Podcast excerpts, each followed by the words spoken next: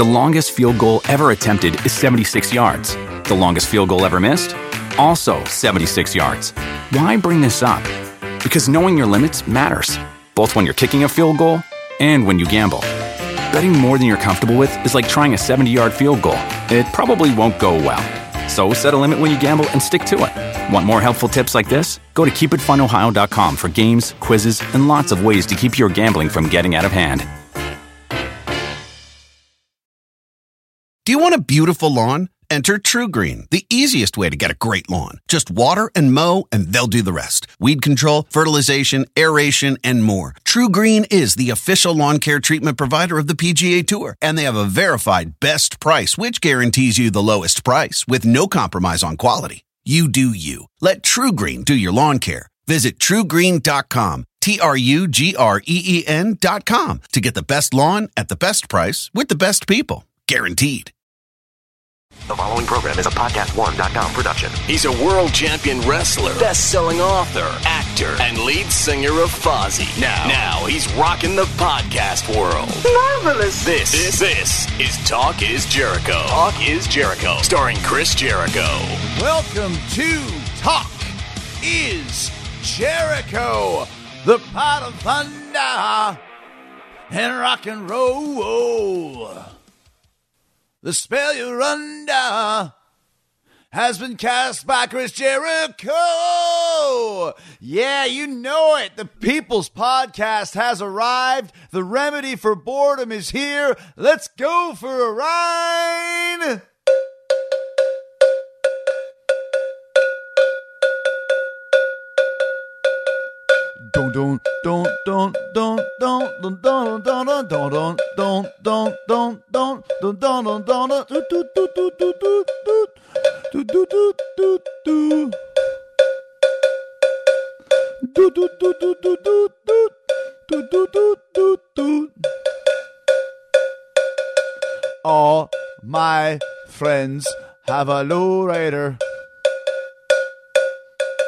The lowrider is a real goer.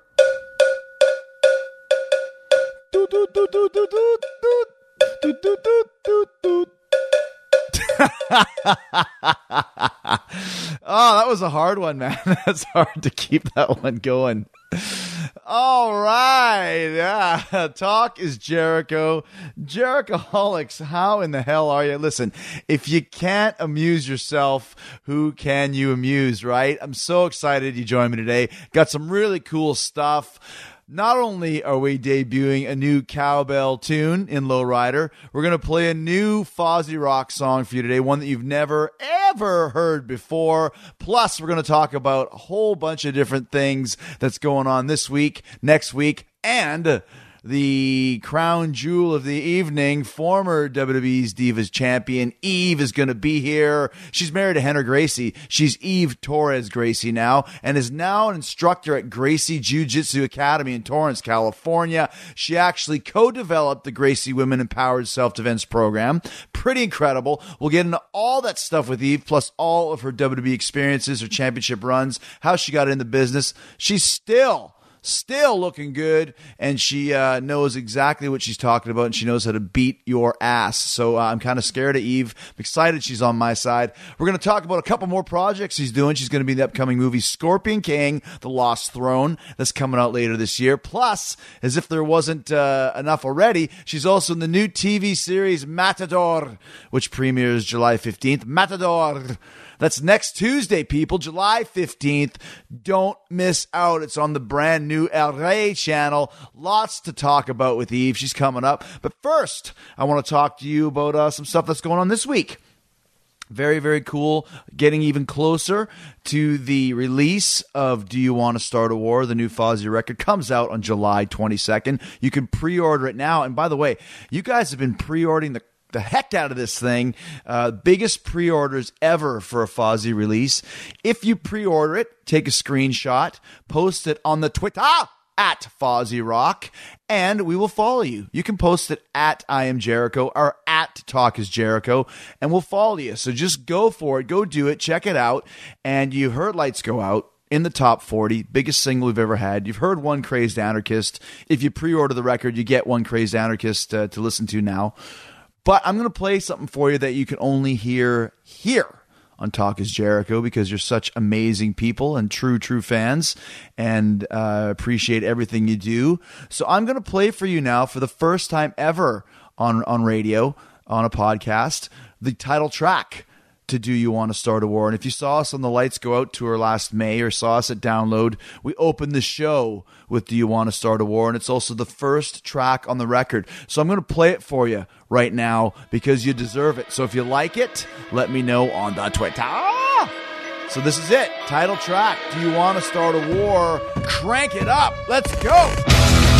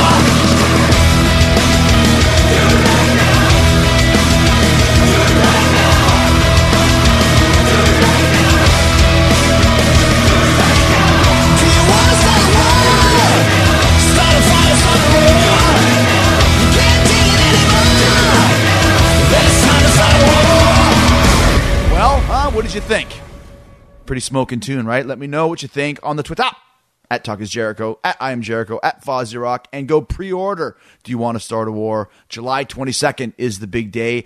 July 24th will be at the Whiskey A Go Go in Hollywood, California for the release party, release show, the first concert of the Do You Want to Start a War tour. It's called War at the Whiskey. Come check it out if you're in Southern California. You're not going to want to uh, miss this show. It's going to be huge for Fozzy. We played the Whiskey a few years ago, had a blast. It was a packed house. Let's do it again, people. We'll see you at the Whiskey if you're in Southern California. Uh, we got Eve coming up, but uh, earlier this week, um, we had Christian on the show. Great guest, a good friend of mine, and he told a hilarious story. If you haven't heard it yet, about when he got his student loan, and but instead of spending it uh, at, university, he went and used that for his wrestling training. Then he had a big long story and a long feud with uh, the loan officer Snooks, who uh, told him he was no future Reso and that he would never amount to anything and never be able to pay off his, his, his student loans. Well, Christian, of course, made uh, lots of money, paid off the student loans, and Snooks uh, was never heard from again until today. Because live here in the studio, tracked him down, we have loan officer Snooks. Loan officer Snooks, um, how you feeling today? Well, how, how do you think I feel? I mean, uh, my, my reputation has been slandered. Uh, I've been, uh, my, my nose has been rubbed in the dirt, and, and, and I've been told by everybody that, I've just done the wrong thing by, by the way that I treated Jay Reso. No future Reso. Me, me, me, me, me, me, is, is what I still call him, and I've, I've always called him that for the, for the last 20 years. And because he, he, he never had what it took, and he just got lucky, and, and now everybody's laughing at me, me, me, me, me, because I called him no future Reso, and I'm looking into an attorney to see if I can uh, sue him for some sort of slander. Wow, Snooks, you're going to s- try and sue uh, Jay Reso slash Christian for slander, but he, he basically uh, told the truth for, from his uh, point of view. He, of course, he told the truth from his point of view, Mr. Jericho, but there's always two sides to every story, or, or three sides. In this case, yours, Jay Reso's, and, and the truth, which is my side. Well, I, I have uh, no dog in the hunt in this, Snooks. I'm, I'm, just an innocent bystander. I mean, I did give you this uh, this this platform to air your grievances. Now, uh, why did you feel that Mr. Reso uh, had no future? Well, I mean, he wanted to be in the pro wrestling business, and, he should have. I mean, he, you know, you can, me, me, you can say that he was a huge success in pro wrestling, which he was, but he should have probably studied harder. And and he talked about working in the sawmill. I mean, that that's a reputable job. Me, me, not to be in, in this pro wrestling business with his, gypsies, tramps, and thieves. Like me, I've had 35 years doing the same job of collecting loans and and giving loans and watching loans mature and taking loans away from me, from me from people who don't deserve them. And, and I just think that Mr. Reso took his, his gift horse loan and, and, and looked at it in the mouth and me, me, and instead of using the loan for, for the purposes of academics, which is so important, Mr. Jericho, he used it for this, this pipe dream of me being a WWE superstar. I mean, sound pretty jealous there, Snooks. I mean, don't you think that uh, Jay uh, did a, a, great job as a wrestler? I mean, future Hall of Famer, multi-time world champion, one of the most entertaining characters on the show, always has great matches. I mean, I think that he, you know, uh, there's nothing wrong with working in the sawmill, but as far as he's concerned, he did a pretty uh, dang good job. Watch, uh, excuse my language, of being a pro wrestler. So I, I don't know why you just um, don't give him some credit. Well, me, of course you're going to say that. You, you brought me in this into this studio on this show to bait me to make me look even worse than I already am. Do you know me how, how hard it is uh, to, to, have to walk the streets of Etobicoke, Ontario, where uh, I have my loan office and, and my, my Subaru and, and my one bedroom apartment, uh, studio apartment, where, the bathroom is in the kitchen. It's a new thing they're trying. But you know how it is that I have to, me, me, walk around the streets and, and people are looking at me saying, oh, look, there's no future Snooks. There's no future Snooks. You two were wrong about Jay Reso. Me, I, I, I, me, it's, it's ruined my, me, it's, it's, it's, it's, it's, ruined my, me, it's, it's, it's, it's, it's, ruined my life, Mr. Jericho. It's ruined my life, I say, and I will, and, but to me, find this attorney, and me, and I will sue Mr. Christian, me, for slander, and on top of that, I have a challenge. Okay, you have a challenge, and what's the challenge? I will challenge Jay Reso, Christian, as he likes to call himself, to a match anytime, any place, anywhere. And if he wants to show up at WrestleMania 31, me, me, I will take him on, and we will have a student loan certificate on a pole match. If he can get to the top of the pole, he gets to rip up his student loan for good because he didn't pay it all off, you know. He didn't pay it all off? No, he he had 73 cents in taxes and he didn't put on, he didn't pay, and that's how, uh, over the years, that, that the interest is accrued, and now he owes $173. Okay, so you'll put the, the certificate on the pole, and whoever gets it, uh, if he wins, he can rip off that $173, rip up the, the, the, certificate, and if you win, he has to pay it off. Is that what you're saying, Snooks? That's exactly what I'm saying. I'm going into training, and I'm going to kick his ass, me. I'm going to kick, kick, ass, that creepy little bastard. I'm going to kick his ass because he's ruined my life, and, and I'm, I'm going to reclaim what's mine. I'm going to reclaim me, reclaim me, reclaim my glory, Mr. Jericho. WrestleMania 31, Snooks versus Christian. You call Vince McMee, you call Vince McMee, you call Vince McMahon right now, and you see if that, that match can be booked, and I expect, I, I need revenge. I want restitution, Jericho. I want restitution. I want restitution. I want restitution. Wow. I mean, I don't know if you guys heard that, but Snooks just stormed out of the studio, slammed the door uh, shut behind uh, behind him on the heels of the challenge. Uh, Christian versus Snooks at WrestleMania 31. The challenge has been dropped. Um, I mean, that's up to Christian now to decide whether or not he wants to take on his student loan officer, who apparently he still owes $173 to. Um, you know, I don't want to get caught in the middle of this, but like I said, uh, you, the the forum is yours, Snooks, to to come back uh, whenever you want to, and I guess we'll find out uh, what's going to happen. I'll put some calls into Vince McMahon, and we'll see what happens with his challenge. Uh, I know what's going to happen in a couple minutes because I got Eve Torres Gracie coming up, and she is uh, got a lot of cool things to say. Maybe she can help train Snooks for his upcoming match if it gets granted. We got a lot to talk about. Eve is coming up very, very soon. The longest field goal ever attempted is 76 yards.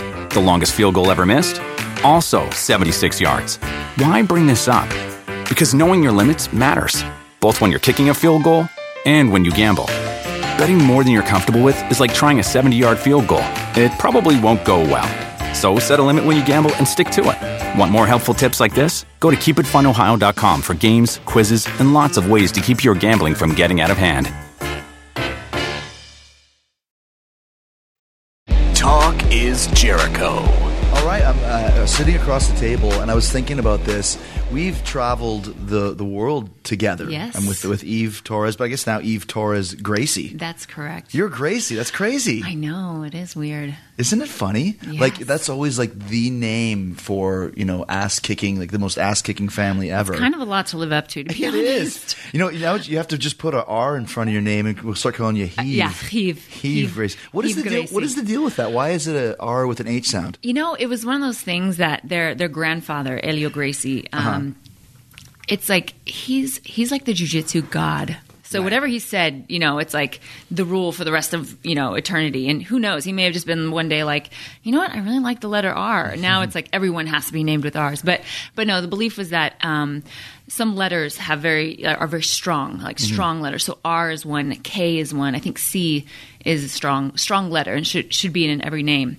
And they're very specific about how they pick their names. Oh, really? Yeah, so they, they believe that you have to meet the child before you name them. You know, you can't just come up with any name. It has to have meaning for this child, and and it's going to determine the rest of their lives. You know, which strangely enough is really accurate because for all of the. Uh, you know, Rener and his brothers and his uncles. I mean, they're they're pretty accurate, meaning their Really? meanings to their name and kind of their personas and how they how they came out, um, how they turned out. So, uh, but yes, R is in Portuguese is pronounced like an H. Mm-hmm.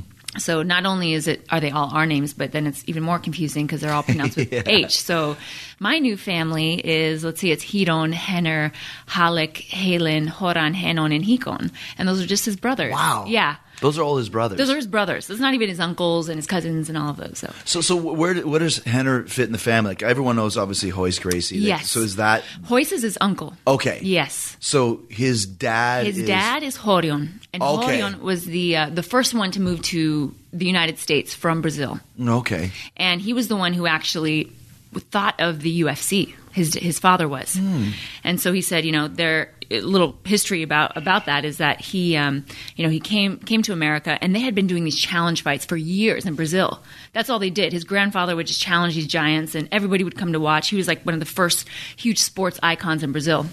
And so then they came to America and they said, n- no one believed in jiu-jitsu. No one knew what it was. Everybody was in Bruce Lee mode, was in like, you know, the Mm-hmm. this flashy was like in the early 70s? This is, uh, he came in 78. Okay. Mm-hmm. So in the 80s. Um, and so he just had to prove to everybody what jiu-jitsu was. So what, what he would do is he would just have challenge fights. He would walk into like taekwondo schools and be like, yo, let's, you know, and he would always come in respectful, but they'd be like, we don't want to teach that here. We only do this. And so he'd say, if you don't mind, you know, I'd like to see how your martial art fares against mine. So this was this is Rorion. This is Rorion, yes, Okay. Mm-hmm. Rener's Rener's father, and and um, and then actually all the brothers kind of followed afterwards to start help you know help this movement.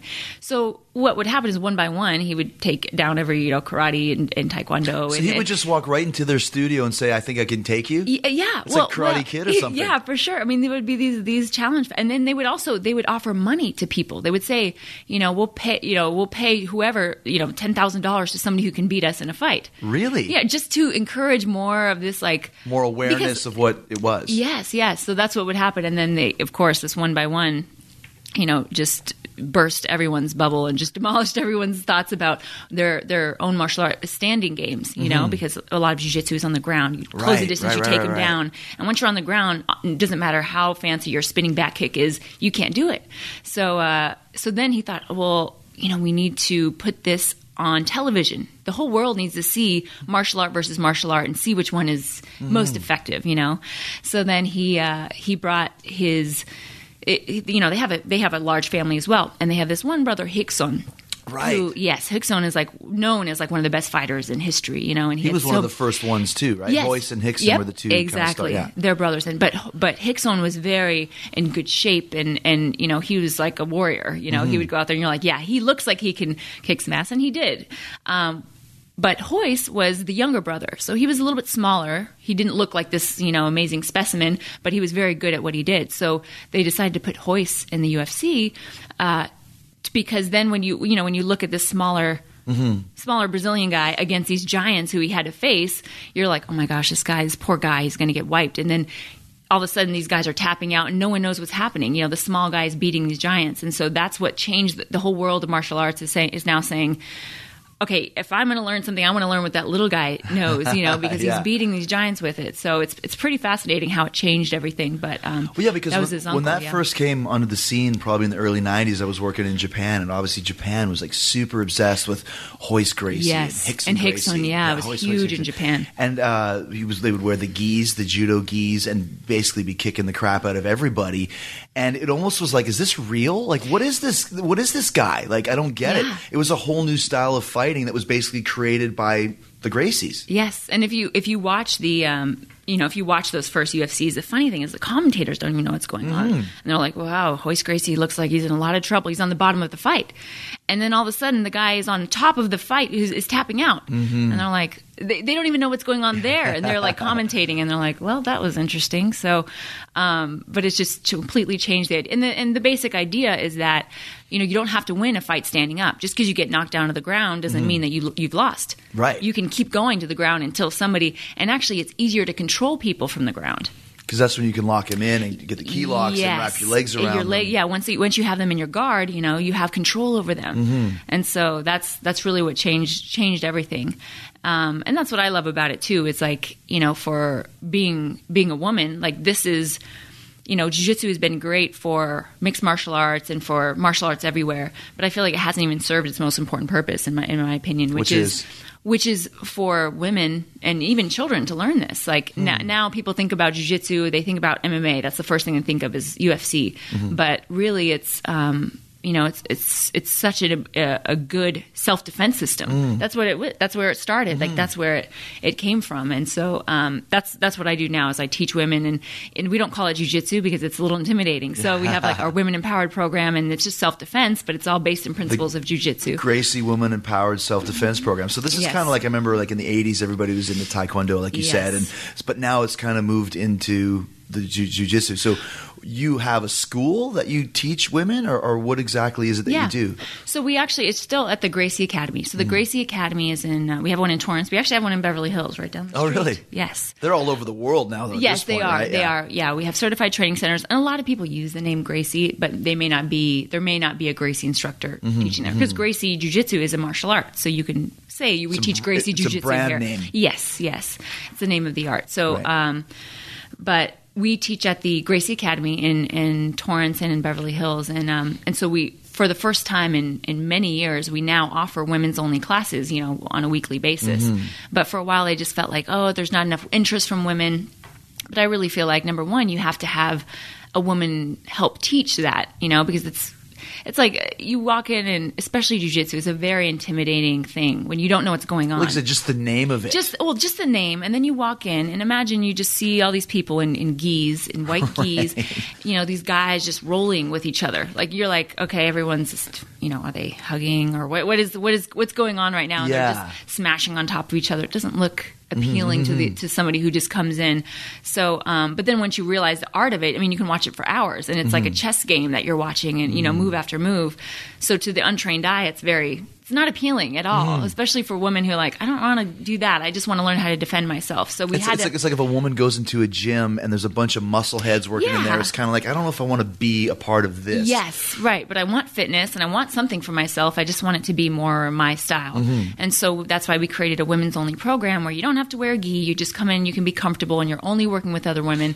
And we only focus on um, the you know a- attacks that would happen to women. So the most common threats that women face. You know, we don't you don't come in and learn like the spider guard first thing you know what i mean Right. you have to you have to start with the basics You're and- dealing if, if you're walking down the street and, and someone, tries to steal your yeah, purse or exactly, grabs grab you. your wrist or, or grabs your hips or you know, and, and we we do it from the all the way from just like a wrist grab all the way to a kill or be killed scenario where Hmm. you have to if you had to you could end someone's life if it, you know kill or be killed like I Hmm. Wow. said. So it's a it's a great program. Is this a It's- program that you created or so the, I mean, the Gracies created this, you know. Mm-hmm. So it's all based in Gracie Jiu Jitsu, and they've they've been teaching a version of this for about fifteen, almost twenty years. Um, but back then it was called it was called Rape Safe, and then they changed it to Women Empowered because obviously the, even the term rape is a very charged Yes. word.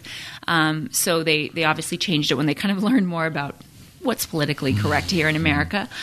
Uh, and then actually Rener was a huge part in really developing this program. And and I would like to say that you know I'd like to think I had some some some input there Well, too. sure. Yeah. So you know I, I really he he came to me for a lot of insight on on how to put this program together and how to market it and and what things we needed to touch on besides just the techniques you know the psychology uh, psychological aspects of a sexual assault and how to how to come out and how to survive that so it's been um it's been great but what's been awesome is that these women start just saying you know i just want to learn how to defend myself and i want to do you know maybe get in shape and, but then next thing you know they finish the program and now they're like okay now what?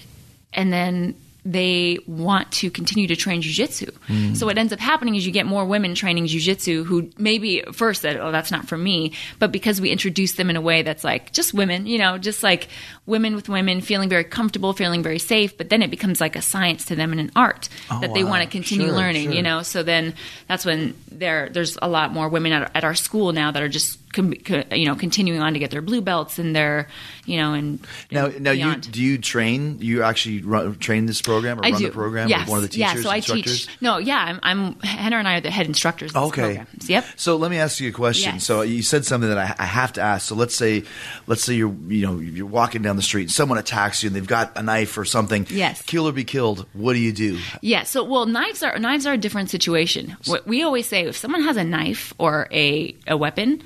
I say run. I say give them whatever you want. If they oh. if they want your purse, you give it to them. If you want money, at that point, it's not worth you trying to be a hero and trying to fight for it. You know. You're talking someone's like choking you or something. Yes, something. I'm Okay. talking about maybe they've already isolated because usually, you know, especially for women, men I feel like face a little bit different situations. For women, you know, our worst case scenario is we're isolated somewhere. We have been taken from a, Mm-hmm, a location. Mm-hmm, we're mm-hmm. isolated somewhere. We don't even know where we're at. We're with a, an attacker or a sexual predator, and you know, there, there's no there's no escape. Right? Mm-hmm, that's mm-hmm, that's the worst case scenario for a woman.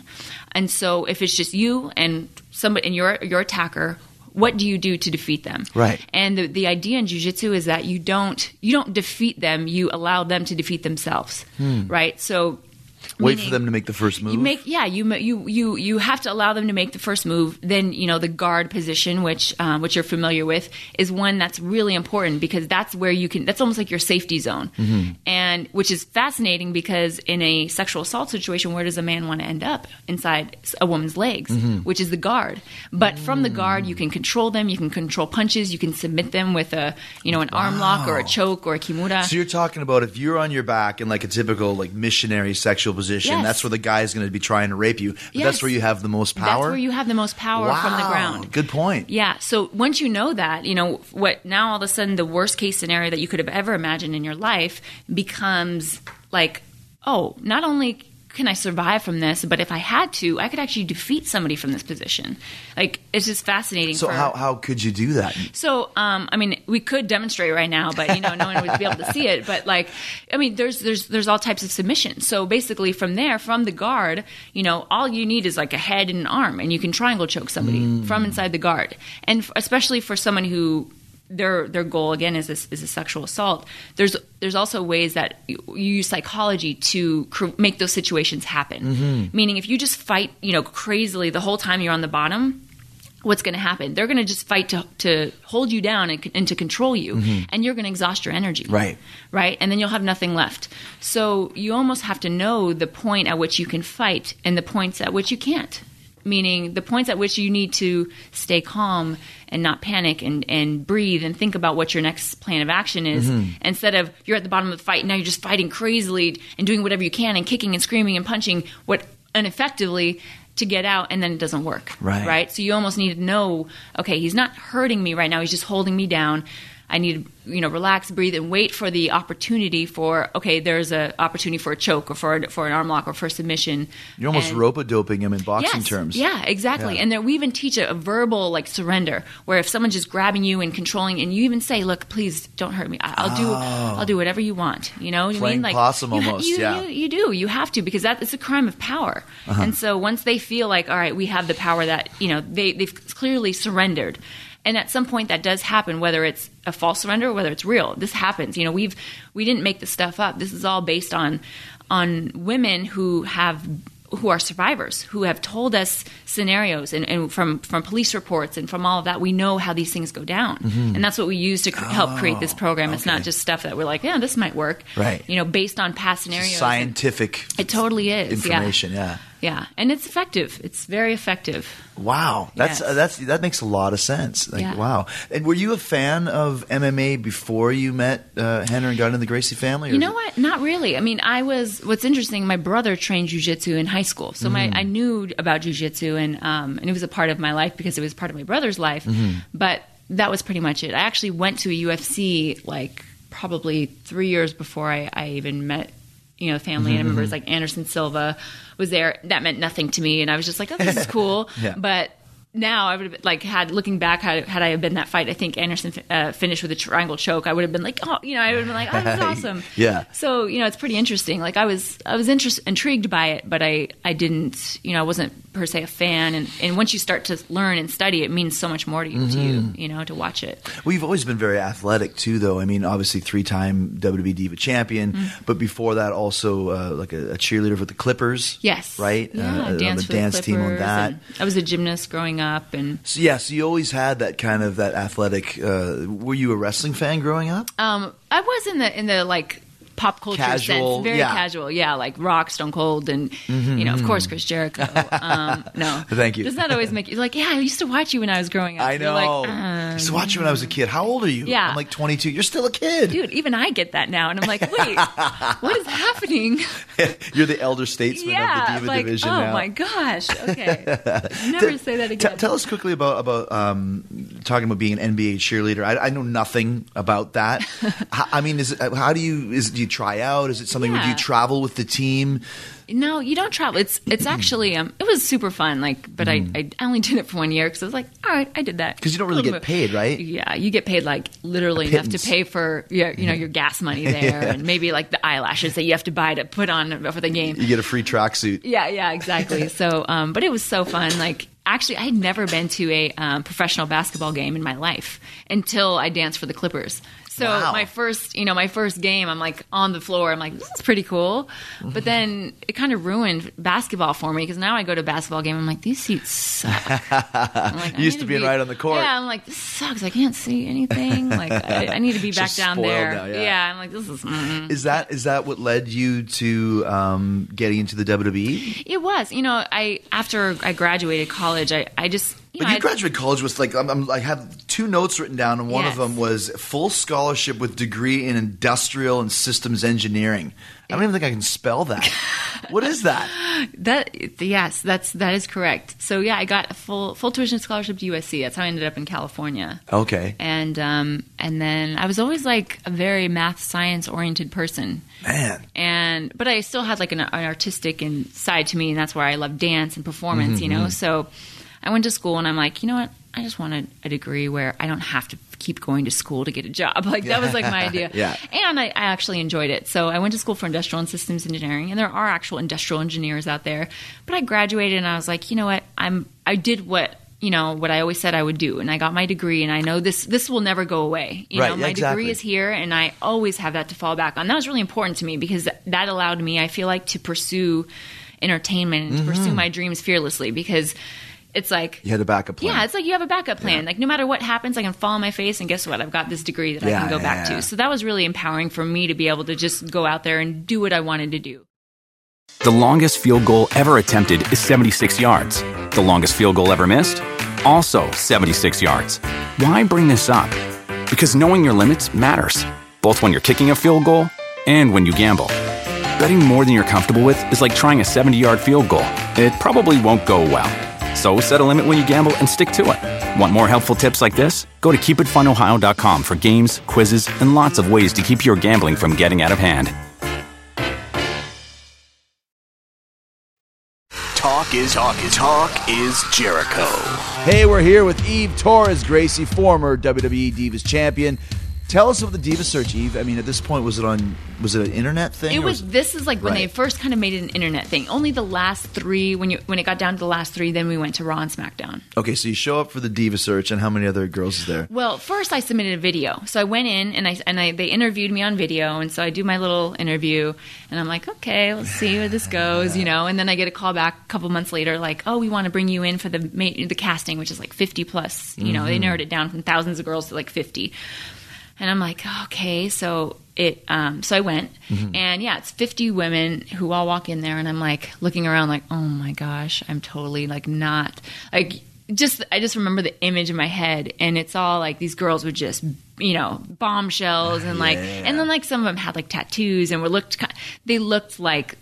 How Wrestler? so- yeah, like somebody might think would a you know female wrestler wrestler would look like, right. right? And um, but what was interesting was that I feel like that year they were looking for something different, and I could tell by the, when it came down to me in the top eight, we were all very much like athletic, but kind of a little more girl next door, not like bombshell, like you know, um, Playboy magazine, you know, material. So. Not that I'm saying I'm Yeah, I not. think mean, yeah, I not think that I'm you're saying, underestimating but, yourself. But, but you're yeah. saying for the certain, maybe like the blonde, Yes. the Barbie Kinda doll thing or something. Right, right, right, exactly. Gotcha. yeah. So, um, and then and then it came down to the you know the votes, fan votes. Who else? Who else was in? Anybody else in that that did anything at Uh, all? Yeah, I'm like, oh, let me think. so actually, yeah, Taryn Terrell. Oh, okay. Taryn Terrell was Right, in my right, right. Diva search. Um, and then the other girl that I was like, me and the other girl, her name is Brooke. I don't. She. I don't. Did you ever- like? Was it the whole thing where you lived in a house? Or, no, or no, just- we didn't do that. We just had like one. We had when it came down to the eight, we did like a few days where we all lived together, or not lived together, but stayed in a hotel, and then we did these like you know Mm-hmm. remember something on the obstacle. Courses. Yeah, it was all on the beach. beach in Huntington Yeah. Beach. We did like obstacle courses and interviews and silly like games and things like that. Um, and it was more just to see your personality. There was no Mm-hmm. Yeah, there's no and rhyme or reason athleticism and yeah. athleticism too. They probably knew from the moment you walked in the door if you had any aptitude at all, you're to Yeah, get signed, right? and yeah, and now I know how WWE works. I'm like, they knew the whole time what was going on. The but, fix was in. Yeah, yeah, right. So, uh, so it, it worked out, and then I, you know, I ended up winning that, and that was on on SmackDown that they announced that I was, um, that you know, I, I, I had won the Diva Search. And, And what did you did you win like 250 grand? That was the thing. No, right? that was the year before. Me. Oh, okay. And that was the worst part because everyone's looking at me like, oh, like You just missed yeah, it. yeah. I just missed it, and, and so, but then everyone still hated me because they thought I just won two hundred fifty grand. They're Oh, like, that's here's great. this diva search winner winning, more, making more money than I am. Like, I'm like, no, I didn't get that. I So what did you win? A contract? it was like it was a hundred grand, oh, Okay. and then but you know how that works. Split like, over four years. Yeah, Yeah. exactly, exactly. A hundred grand, and half of that was a contract, and it's Yeah. like okay, and then the rest of it's taxes, and you're like, Now, of oh. course, we know how how how wrestling can be. Especially, I know sometimes in the Divas locker room. How was it when you walked in there as, oh, you're the Diva Search winner? I'm the new Diva Search winner, Yeah. guys. No, Uh, yeah. I uh, I didn't walk in there like that, Oh, but it you was, didn't, but did you get some flack oh yeah, from, of course, Oh, right? Yes, it was like, I mean, The girls in the WWE are worse than the guys, man. hundred percent. It's crazy. I think it's a little different now. It's it's definitely it's different all around now. It all Way is, yeah, different. yeah. But but yeah, back then it was, and it wasn't even that bad for me. Uh-huh. But it was um I, I definitely got it and i get it like i get it's like Yeah, you you- know this is something you people have been working their their lives for and you just watch like waltz in here and I'm like hey guys i'm the new diva and um so I, I get the, the but you you got to give people a chance. yeah, you got to give people a chance, and it's not my fault. You know, I came in Sure. and, and I was down to work as hard as anybody else, and I think that's what that's that's just what I told myself. I'm like, you know what, I'm going to kind of stay to myself. I'm just going to mind my business and work hard. Did and anybody, did anybody warn you that you were gonna? Oh yeah, Yeah. I had a lot of warnings, which was good because you didn't need that. Like if I had gone in there thinking like, "Oh my gosh, I just made a bunch of new friends," I would have been like, Who warned you though? Because you just came in on you your own. what? Actually, um, Lena Yada was one of the girls Oh. in the Diva Search with me, and she was friends with Candice Michelle. Oh, so she like gave me the whole rundown on like what's going to go down, and um, What's going to go down in the high school world Yeah. of the WWE? You almost need a handbook. Like, here's what You you're supposed totally to do. do. Shake everyone's hand. Be nice. I used to hate that when someone new would come in and they were obviously told. Shake everyone's hand whenever you see them, but it'd be like, dude, you don't have to shake my hand. Like I've shook your hand like twice, three times a day. Just stop, man. Please And don't. that, that was like the, that's what I remember was was my first day and it was at Nassau Coliseum and I just remember it so vividly. My first day as, as a you know when I was in the Diva Search, actually everyone was nice to me. People were fine. The mm-hmm. day I won, after I won, and I remember. Um, I'm walking around and people told me the same thing. Make sure you shake everyone's hand. So I'm going up to everybody. My face is like hurting because I just have a nonstop smile. Hi. put, hi, Hi, I'm I am Eve. the- Hi." hi, I'm Eve. Yes. and uh, so I'm doing my best. Like I'm really trying. And of course, you can't remember everyone's names. You don't know who you said hi to, who you don't. Like There's it's- people that worked there for production. 14 years that I still don't know their Yeah, names. right. Yeah, you know all the crew. It's like it's hard to know. So And you get to a certain point where you can't even ask. I mean, I've known you for five years, I can't even ask you Yeah, anymore. I'm yeah, trying to I look at his pass. Like, hey, dude, what's up? I have no idea what his name is. It's so bad. So then, uh, but I remember Michael Michael Hayes coming up to me, and um, I think it was something like I didn't. I was sitting down, and Mark Henry didn't have a seat, or something like that. And Michael Hayes came and he's like. He's like, "Uh, come here, I need to talk to you. And I'm like, okay, hi. Hi, I'm Eve. Hi, Hi. yeah. He's like, yeah, I know. He's like, uh, well, I, I don't even remember what he said, but basically he's like, you're not in Diva Search anymore. You work for us now. and he's like, I, I heard that you're just walking around here like thinking you're all that. That's not going to oh. get down over here. That's not going to work. I need you to be nice to everybody. I need you to shake everybody's hand, show some respect. and I'm like, I'm like, okay, I'm really sorry about that. I'll just try to be nice to people. But I was like, thanks for telling me. And you know, I I could have sat there and been like, I what, you know, and Yeah. I was like, I'm not even gonna. You figured out pretty quick the hierarchy of what yeah, has to be done. you just right? you just got to do it, and you just you know, and you just prove. There's it's the only way you can do it. Is just you just work hard, and Mm-hmm. It's almost the people- initiation process of when you come in, it. how are they going to react, and what are you going to do. And Yeah. how, how was it for you uh, learning how to bump and, and all that sort of stuff, learning how to wrestle? You know, it was. I mean, it was challenging, but I, uh, you know, I was a gymnast growing up, and I had I had done. You know, as an athlete, you you learn how to put your body through a lot. Mm-hmm. You know what I mean? So. Um, but I definitely remember the first days, like down at FCW and or and um, and, and training, just like feeling like I was going to throw up for a week straight Oh, yeah. after you first learned, like first take. so they sent you down to Tampa for a while? they they kind of did, but what ended up happening is I kind of I was I was in LA, so because I won the Diva Search, I didn't have to go down to FCW. Oh, really? Yeah, that was like the deal. You didn't have to move down there. Oh, gotcha. You know, it was like if you won the Diva Search, you could stay where you were Mm. and just.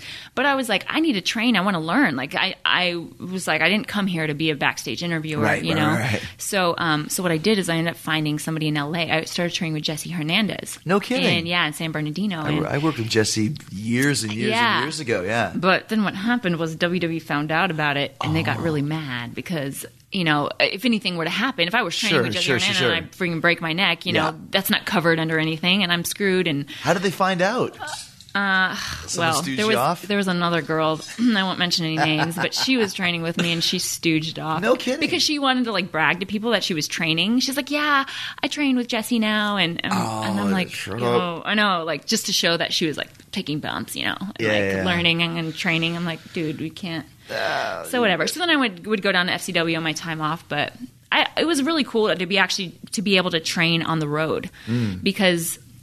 I mean, you think about it. I mean, FCW is great, and especially now that they have NXT. Have you been Yeah. down there? Uh, yes, the performance oh center, my crazy, God, right? It's crazy. I mean, it's so advanced and so high tech, and it's completely opposite from the way I trained.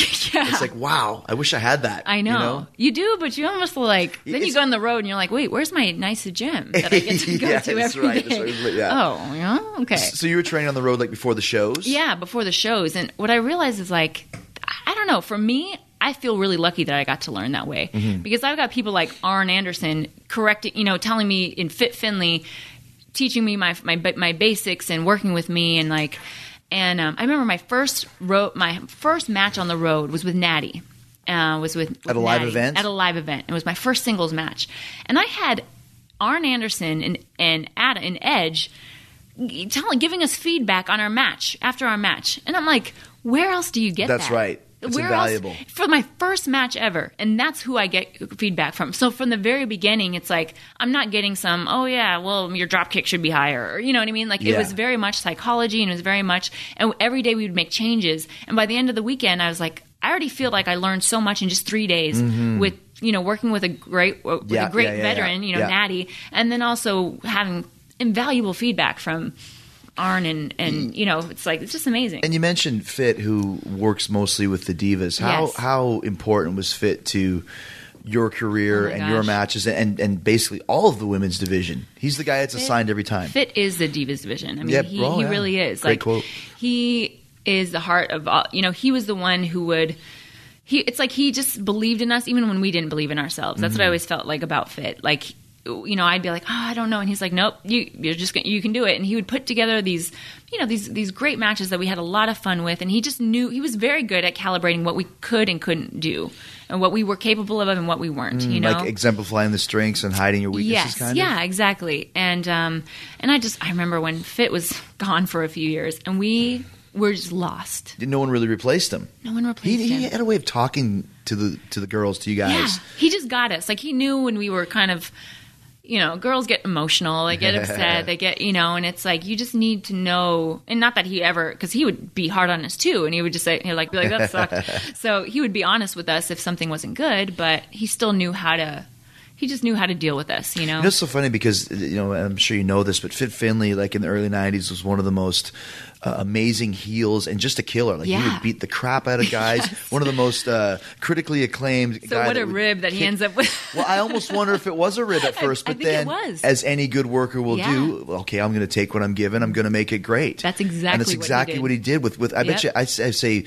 I would say almost probably 10 out of 10 girls, not even 9 out of 10, 10 out of 10 girls would say what you just said about Yeah. Fit Finlay in the, Yeah. in the women's division. 100%. You know, made you a better worker just from working with him. Yeah, and so it's like, all right, you're going to give me the women's division. Well, I'll make the women's division better than some of your men, And men matches. that's- and that's and what that's what, how it was, what too. would happen in some parts of you know some points in history. It's like.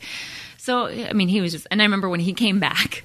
I remember seeing. I walked in and he was there, and I just started crying. Like it was like my dad had come back after you know war Right, or being in something. war, yeah. I was like, oh, where have you been? Fit was let go for a few years for basically political red tape. Yeah, and like you said, yeah. when he came back, everyone was so excited and so oh, happy. Oh, God, he just Who were some of your favorite opponents to work with? Because around that time was kind of, in my opinion, if you're dealing, when did you start? 2007? 2007, 2008, yeah. s- 7, 8, 9, 10 was a real kind of golden age with the Divas in work rate and also, to my opinion, looks like it was the, Yeah. the like the, the the hottest period sure. ever for Yeah. the Divas. And and the matches you guys were having were, were really good as well. Yeah, I you know I I feel like I had the opportunity to work some really great opponents. I mean, in the beginning, like I didn't. I wish I would have been able to work more with like Mickie when she was there, um, and Melina, and but they kind of by the time I started getting my stride, um, they were already gone from the WWE. So, but my you know the opponent I learned from the most was Beth. Oh, okay, I mean. I worked for Beth for probably a year and a half straight, and I just I learned more working with her than anything. I mean, she she was so helpful, and Beth is such a, just a giving, you know what I mean, just a, a Yeah. giving work and she just believes in, in what she's doing. She really wants to create something magical and something great. And my best moments were with were with hmm. Beth. You know, I remember Madison Square Garden, actually twice having matches with her, and just we both came back and we were just in tears, just crying and hugging each other, like because it was just like magical. And, plus, it's Madison Square Garden. and plus it's MSG, yeah. Like to have Like that. even if you don't know, you know the name, but when you get in that place, I was talking with my dad about this a few weeks ago. I mean, it's it's it's just it's it's is the most famous arena in the world, and there's something about that place where you want to have a great performance. Yeah, you not that you don't every night, but there especially. Well, and it meant I remember that one meant so much to me because I remember actually like a couple years prior, I had a match at MSG that was just like garbage. You know what I mean? It was like I think it was like a six diva something schmoz, and it was like was just a really I left feeling really just like defeated. And like here mm-hmm. I am at this you know one of the top venues in the world for performance and for and and I just felt like we didn't get it. You know what I mean? Like and I didn't get it. And I, it was really frustrating for me. And so to kind of come full circle and then so I had all these bad memories at MSG for a while. And Yeah. then to finally turn that around and have my two favorite matches be at MSG were like it was just amazing. So now I I I, lo- I have like a ranger shirt that I got from that that that being there at the um, at MSG, and I like every time I wear it, I'm like, oh, So, who did you win the your first title? it was um, with Maryse, Maryse actually. Okay.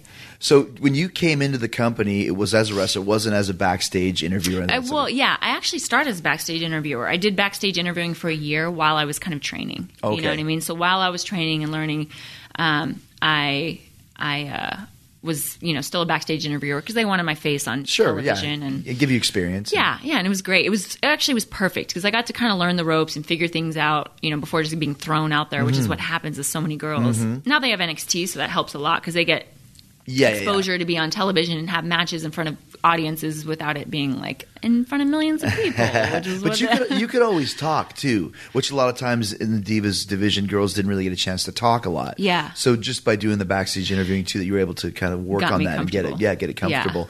So, uh, were, did you enjoy uh, heel, babyface, both? Oh, I love being a heel was way better, especially as a woman. And, Yeah. you know, unfortunately, just the female baby faces get nothing in Mm-hmm, WWE. And in my opinion, you know, there's yet to be in a long time there has not been like a really strong female, you know, Right. baby face. And, um, but the heels, there- there's been some great runs for some some heels. You know, when AJ was a heel, when I was a heel, like it was. And when you were a heel, uh, was this because I remember at one point you were kind of like the general manager or Yes, assistant? assistant Because I remember we did a, a couple bits where you like you were like knew all the rules of the contracts Yeah. and all this stuff. Like you're really good at Yeah, at- at that sort of Johnny's little, That's know. right, Johnny's little Yeah. assistant, right? Yes. Yeah, because then that was that was as a heel, obviously. Yeah, and that was yeah, that was so, just so much fun, and I, I really that's when I felt like I started just really becoming comfortable and having enjoying it. You know, Mm-hmm. for so long you're so worried about doing things right, and am I stepping on people's toes, or am I like, you know, and second guessing yourself and everything. And Yeah. I feel like it's good just to.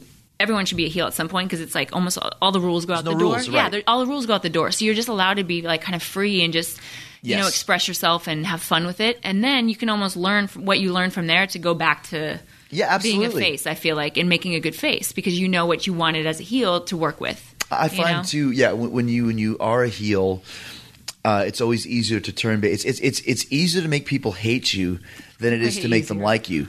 But once I'm they, really good at making people hate me. Apparently, that's what I learned when I was there. But once, yeah, right. I'm not talking about you know, Yeah, behind the scenes. behind the scenes. Uh, but once you once people hate you, it's hard to make them stay hating you, and that's when you start turning. because everyone's a little bit of a like. There's a little bit of a badass, more and a little bit of, personality. yeah, yeah. It's like so all they- the best bad guys in history end up being good guys. Darth Yeah. Vader, Yeah. uh, you know, Doctor uh, Silent Slam's Doctor Hannibal Lecter, Yes, right. uh, Freddy Krueger, Yeah. You know, all these guys become more entertaining than the people that they're killing, and that's mm-hmm. why you start liking heels better. You know, but you know, we talked earlier when you first came in. It's amazing how the conversation goes, but I said we've toured the world together. I remember Yeah. a couple specific things because that's one thing about WWE. We do tour worldwide. Yeah. And when I say worldwide, I'm talking about the ones I remember was we were in Iraq together. Yeah. Yeah. Remember, uh, we had our little uh, little gang. Yeah, a little uh, beard. Te- uh, yeah, Team Cock and Balls, team, whatever team it was. Cock Yeah. and Balls, yes. Where we had our little mascot. Yeah, we found this little mascot on the back of the bus, and it was a a, a giant uh, penis with balls that were his legs, Yeah, and it like had a fa- little face. little face on it. Yeah, Team Cock and Balls. I remember Yes. that because I always talk about MVP about Yep. that, and you were in it too. Yeah. And how did you enjoy touring uh, Iraq? Gosh, that was those are some of the most memorable times Yeah. I had in WWE. I mean, beside aside from the matches, like those were experiences that I wouldn't trade for anything in the Mm-hmm. world. And it just it teaches you so much about just about life, you know, Mm-hmm. is and for those who are don't have somebody in their family in the military or don't have experience in the military firsthand to go out there and really see what's going on. And also just feel the appreciation that that, that you get from just being out there and Yeah. you know visiting them is like it really changes your perspective on what's going on in the world and what kind of sacrifices people are making. And and it after that it was like all right now I have I feel like I have a, a lifelong um, you know commitment to our military and which I still carry out you know by teaching we, we teach uh, Gracie survival tactics to military and law enforcement Okay. and, and I got to do that Stars Earn Stripes reality show, which was a That's right. you know for the for the military as was well. like actually being in the army, right? Yeah, yeah, co- somewhat. yeah. I'm like Quote, somewhat. Yeah, exactly. um, so I was always amazed. At, like at first, when we first started going over there years ago, I was a little bit like trepidatious about it because I, did- I was like in my mind I'm going to a war zone and there's going to be like you know shooting and Yeah. then the first time that I actually went over there like I couldn't believe how like you said how amazing it was and how appreciative everyone was like oh, thank you so much for coming over here for you know three days I mean well these guys are over for 18 months Yeah. haven't seen their children that were Yes. born and then they went away for like a year and a half I couldn't believe how long their tours were Yeah, I know. You know? It's just it's just cr- it's just and just how excited they were to see us, how much it meant to them. Yeah. And And that's what you I- what you get is that you get the sense that it's almost like they've been forgotten. You know what I mean? Mm-hmm. Yeah, that they're yeah. out there and no one knows that they're there. They're Right. not getting the glory. You know, like they're not getting these medals of honor. They don't have a book out about what their experiences were, and they just go. They come back, and most people have no idea what they went through. Yeah. ever. And so it's easy to feel. I'm sure like. Okay, I'm out here doing my thing, but no one really cares. No one really, really know, know? no, you know, and everyone wants to feel not that you do everything in life to get noticed for it, to get noted, you know, to get thanked or patted on the back, but you, you know, it's nice to feel that like, oh, here I put in all this hard work, and somewhere I'm going to get this back. yeah, and they're you know, getting some sort of recognition and some sort of appreciation. And we gave them that, Yeah. you know, to go over there. And also, too, like when we toured Iraq, meaning the WWE, it's not like a typical USO where you go to the main base and you hang out and you know we would go everywhere the- to the yes, middle of outposts nowhere. and like middle of all nowhere. the fobs and like yeah, middle of just dust and Yeah. dirt. it would smell like It, it was awful, and I remember Yeah. we'd go to the outpost. It was called outside the wire, where it's not a, it's a unsecured war zones, etc. But the guys would always be so happy, like, okay, there's some wrestlers, fine, but the diva, like, you, I'm sure when you showed up, there's, oh my gosh, it's a pretty girl. Hello, how are you? You know what I mean? Like, you get that real, you feel like Marilyn Monroe or something I like know. that. You know, It, it was great, you know, and it's good to even know like wrestling fans or not, like they all just were so just excited to see you, right? Yeah, and to see Americans that like, yeah, yeah, you yeah. That cared. Yeah. Did you not? Did you go over there one time? Like we did tours. I think I did three where we would do a show, and then they stopped doing that. Yeah. You just went over just with Vince, right? Yeah, so I went over twice actually. I went once with um, with Vince and Vince always goes. Vince always every goes, year. every year, and um, and I commend him for that because it's a lot of it takes so much energy out of, especially Vince. Like it takes energy out of all of us, Yeah. but. It's amazing how exhausting that can be to be on the entire time because you don't, you know, there's not one person that you want to just be like, oh hey, you No, know, like every person, person that's you right. meet, you want to give everything you have inside of you to them. Yeah. you know, smiling and, and engaging and talking, and but it's, I mean, it can be exhausting. By the end of the day, you're like, oh my gosh, Because we would land Yeah. after uh, like a 15 hour flight through Ramstein in Germany and the Yeah. big, I don't even know what it's called, aircraft carrier thing. It was, it was cold. And we would land and you'd have like an hour to stitch, uh, dash your bags, and Yes. throw your bags away, and then you'd go out and start meeting, greeting for like Yeah. three days straight. Yeah. And like you said, you're always on. Yep. So, Yeah. we, so you went with Vince. I mean, I how, went with Vince. how was I that? Uh-huh. went with um, with Barbie actually. Uh, I remember the two of us went, and it was it was great. You know, it's a, it's the same thing. It was a lot of touring. It was just nonstop touring. Big Show was there too, which you know he. Uh, no, actually, Big Show was great. He uh, he like he was just messing with us the whole time. Yeah, you of know, course. just causing trouble. That's him. of course. And uh, but you know, and, and again, to that was the first time you, I really got to see kind of Vince one on one too. Mm-hmm. You know, like you never, you always see him in Gorilla, you see him in passing, you get to shake his hand, talk to him. But for most of us, we never really get to time to see who That Vince real is. one-on-one, yeah. yeah, and it was um, that was really cool just to see and see how he is with everyone and, and how appreciative he is. How did you How did you like Vince as far as a relationship I always, I always love Vince, and I think you know Vince always appreciated me, which I know I felt like he always respected me, which was really great, you know. And. Sure. and um, obviously, I've seen the other side of Vince with other people, which I never wanted to go there. So I was like, I'm glad I never had to experience that side of him. Yeah. Um, but I always had a, you know, I always felt great, and he always was very, even even to the day that I had to, you know, ask for my release and had my last match. He was so, you know, respectful and just thank you for everything you've done, and you know, the door's always open, and was really great. So I, I always feel, you know, I feel really happy with my, Mhm, with your experience. Yeah, What, my what- made experience, you decide that you like you said you asked for your release, so obviously Yeah. your contract wasn't up. Yeah. What What led you to that decision? You know, it, it was it was a lot of things. Um, I had, you know, especially as as a woman, there, you kind of feel like you get to a point where you're like, I don't know how much more I'm gonna. I, I could have stayed for a few more years and ex- had different experiences, and you know, had a few more amazing you know matches and moments, and and I'm, I know that would have happened. Um, but it's at the sacrifice of so much of your personal life, you know. And and Rener um, and I were engaged. We finally we got engaged that in 2012 Because you were with him pretty much the whole time the you were in entire the company, time. right? Rener yeah. was with me the entire time, so all five five years plus. Um, and so you know, it just I, it got to a point where like I can't have a. I can't have this, you know, especially as the woman, I can't have a, a marriage and, and be a, a mother someday Mm-hmm. and kind of be the house, you know, somebody who cares about my household and takes care of it. And we, we had just bought a house. We were going to rebuild our house from scratch. And I'm like, I, I just can't do that and have this. Right. And, and And I continue. had, and I had another passion which was pulling me, which was the the um, the Women Empowered program, and I felt like it really needed just a little push behind it. It needed that female energy. It needed somebody who really Needed cared about it. Yeah. Yeah, because Rener's got so many other things going on that he doesn't. He cares about it, but it's not like this isn't his baby. And for me, it Mm-hmm. was meant so much to me that I'm like, this needs my attention and my love and my, you know, I really want to. And it's into it. amazing too.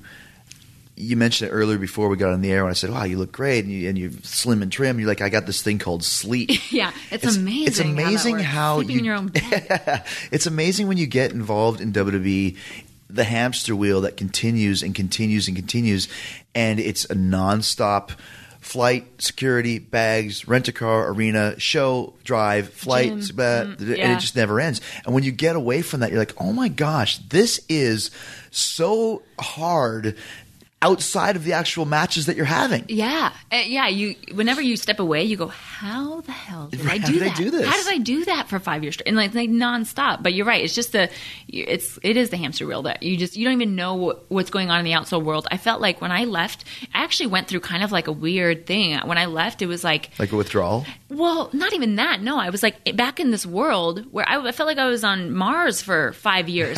My friends never called me. Because they knew you were never around, Yeah, never so I, I available. never got calls like, "Hey, come over for a barbecue," Yeah. or "What are you doing today?" And I'm like, "Hey guys, I'm back. Anybody want to hang out?" Or yeah, It's so funny that you said barbecue because I was thinking the same thing. I got suspended for kicking a flag a few years ago, and I was so mad that I was suspended for a month. But it was right over Memorial Day weekend, Yeah. and I had a barbecue, and I was like, Yes. "I'm actually a real person." on a Monday, right? Wow, yeah, like, Yes, wow, I can have a Memorial Day. barbecue now. That's the big thing is the barbecue. I'm right? not gonna lie. This year's Memorial Memorial Day was the first time because even last year I think I was traveling on it or something. I was like, Memorial Day is amazing. Like this is so fun. Like it's just a Monday that no one works and we just you know Yeah, we get to just, just appreciate life and hang out with our friends, hang out and be with family. It was yeah, it's just the luxuries in life that you don't really get when you're So, so you, so you left and you have the the Gracie Women Empowered Self mm-hmm. Defense Program. We talked about that, but you got some other stuff going on. Yeah, you know, and I, I still, I still, I love entertainment. I actually love, like I said, when when I really started feeling like I was enjoying, you know, my time with WWE was when I was a heel and getting to do more of the acting stuff and Right. um, and Yeah, so right, performing. right, yeah, performance aspect. So. I uh, while I was you know so I'm, I'm, I'm focusing on the academy and, and, and teaching and that but I also um, last year I, I did my, my first film which was a, uh, a sweet fight scene Nice. with like yeah so it's it's the next um it's the uh I had next Scorpion, yep. King, the last throne that's throne. right the next Scorpion King Right movie. here. yes and so I got to work with the lead actress in that and we had this I mean I'm not going to toot. I don't toot my horn, horn often, but this But fight scene, toot toot. But this fight scene is amazing. Like, it was so Did you fun choreograph to do. it, or- So no, we had a we had a fight choreographer, um, and it, it was just it was such a cool. You know, it was just so different. It was the same but different. You know what I mean? And I Mm-hmm. went in with a totally open mind. I wasn't like, oh, I was a wrestler, so I know what to do. like, I know film fighting is so different, but Right. but it has some of the same elements. So I felt like I a lot really more takes. Yes, a lot more takes, and um, but I was like, wait, we don't actually have to hit each other. That's crazy. Yeah, wow. You're allowed So- to miss? yeah, And yeah. they film it that way? Yeah, yeah. Cool. So that was really fun, and that will be coming out um, this year. Okay. Um, end of this year, I think. We I don't have a release date yet, but and then actually this summer, um, I just landed a recurring role in a series called Matador, which is on is going to be on the new El Rey network, Nice. which is uh, Robert Rodriguez's new Yeah, network. yeah, and yeah. it's a sweet network. I That's mean, for me, yeah. I, I love I love that stuff. It's like kind of grindhouse. It's got like horror flicks. Yes. It's got like kung fu. It's got just I like about a actually- I badass think television. wrestling is gonna be on. Yeah, There's there's gonna be lucha wrestling libre. Yeah, there's gonna be so it's just a cool like network that I was And like, you have a Spanish background. yeah, and it's it's kind of for like these third. It, it's kind of like for like third generation. They call them millennials, like myself, where I have you know I'm, I'm have a Latino background, but I speak English. So you still identify with the culture a little bit, but Mm-hmm. But you like know, also you said Latino, you said lucha Latino, libre. lucha libre, You've got the yes. little accent there. So that's great. So you a reoccurring role in Matador. Have you have you started filming that? Yeah, we did. yeah, we have. Yeah, so Congratulations. I started filming we're actually right before for our wedding, and then we've continued. So That's we just great. we're about halfway through the season right now, and it's been so When- fun. when does that start? Um, it's actually going to premiere July fifteenth. That is Yes, amazing on on, on El El Rey. Which Yes. is which is starting. I think it's just oh, started now, like a few months ago. or is Yeah, it on yeah, now? it's already it's already on now. They have a, another um, series called uh, From Dusk Till Till Dawn. Dusk Till Dawn. Yeah, right, right, yeah. right, yeah. That's So- great. Congratulations and and all that. I mean, it's it's always cool when you see someone who leaves the WWE on their own ter- terms and goes on and does basically whatever they want to do. Yeah. which which is really cool. Um, last question: What's your favorite match that you had if you had to pick one? My favorite match, um, would I would say, would be Vengeance with um, against Beth Phoenix. And so, and that, and that was the one Title I- match, or- It was title match. Um, I lost actually. Okay. but it was. Um, the Best matches you always lose. Yeah, always right. Yeah, and it was actually it was the one at Mas- Madison Square Garden. Wow. And um, it was it was actually the one where I took the glam slam off the top rope.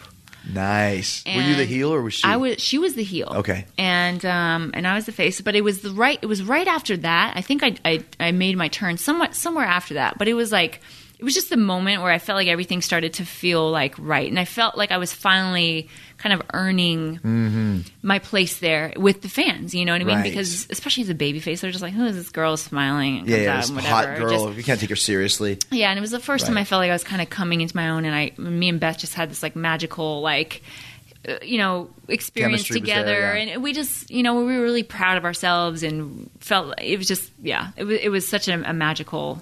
I love it. The glam thing. slam from the top glam rope. slam Did you on ever the top think? rope. I know. Do you great. remember when we? I I was thinking about this too. When we went to China, and there was that blue like shmoo statue all over the place. I just remember you and me took a picture in front. We're like, Yes. "This is the dumb." It's like a blue, a blue pile what was of that poop. guy? What was, was that like- guy? Wait, I actually that reminds me of when we went to um, Japan. This Uh-huh. is my favorite Chris Jericho story.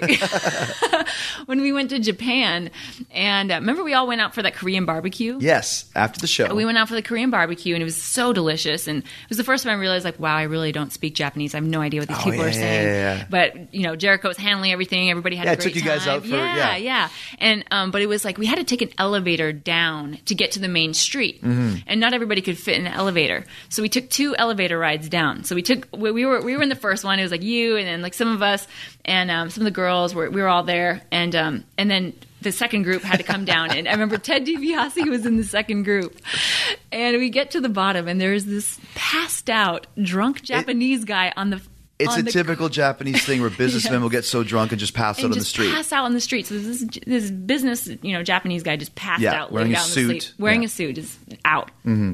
So Jericho's like, all right, let's mess with do it, DiBiase, and he comes down, and Jericho's standing over him, and, and he's like, yeah, that's right, get back up, you want more of this, you want more, and he's like in his face, You like see he what does not, you see what You happens, see what when you mess happens? with me, and I mean, and so, and, we- and then we all kind of like play, I'm like, no, Chris, no, no. Don't hit him again. you know, like girls.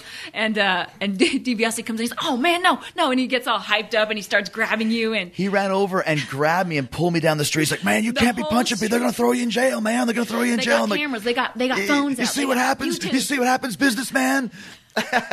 and then we told him that no, I did not knock the guy out. He was actually passed out Oh, in the man, street. I about he got so flipped out. I forgot about that. That's funny. It was really funny. Eve, it's great to talk to you. Uh, it's great to have you here. And we've had, like I said, we've traveled the world together, know. and we both made it out on the other side. Right. And congratulations. We'll be looking for Matador on El Rey. Uh, Scorpion King, The Last Throne is coming out, and the Gracie Women Empowered Self Defense Program, which is in Torrance. Yep, it's in Torrance, but you can also um, look at gracieacademy.com and gracieuniversity.com for um, for the Women Empowered Online. It's always nice talking to somebody that you know could kick kick your ass. I'm, You. That's why I like this table in the middle here. I don't have to worry about it.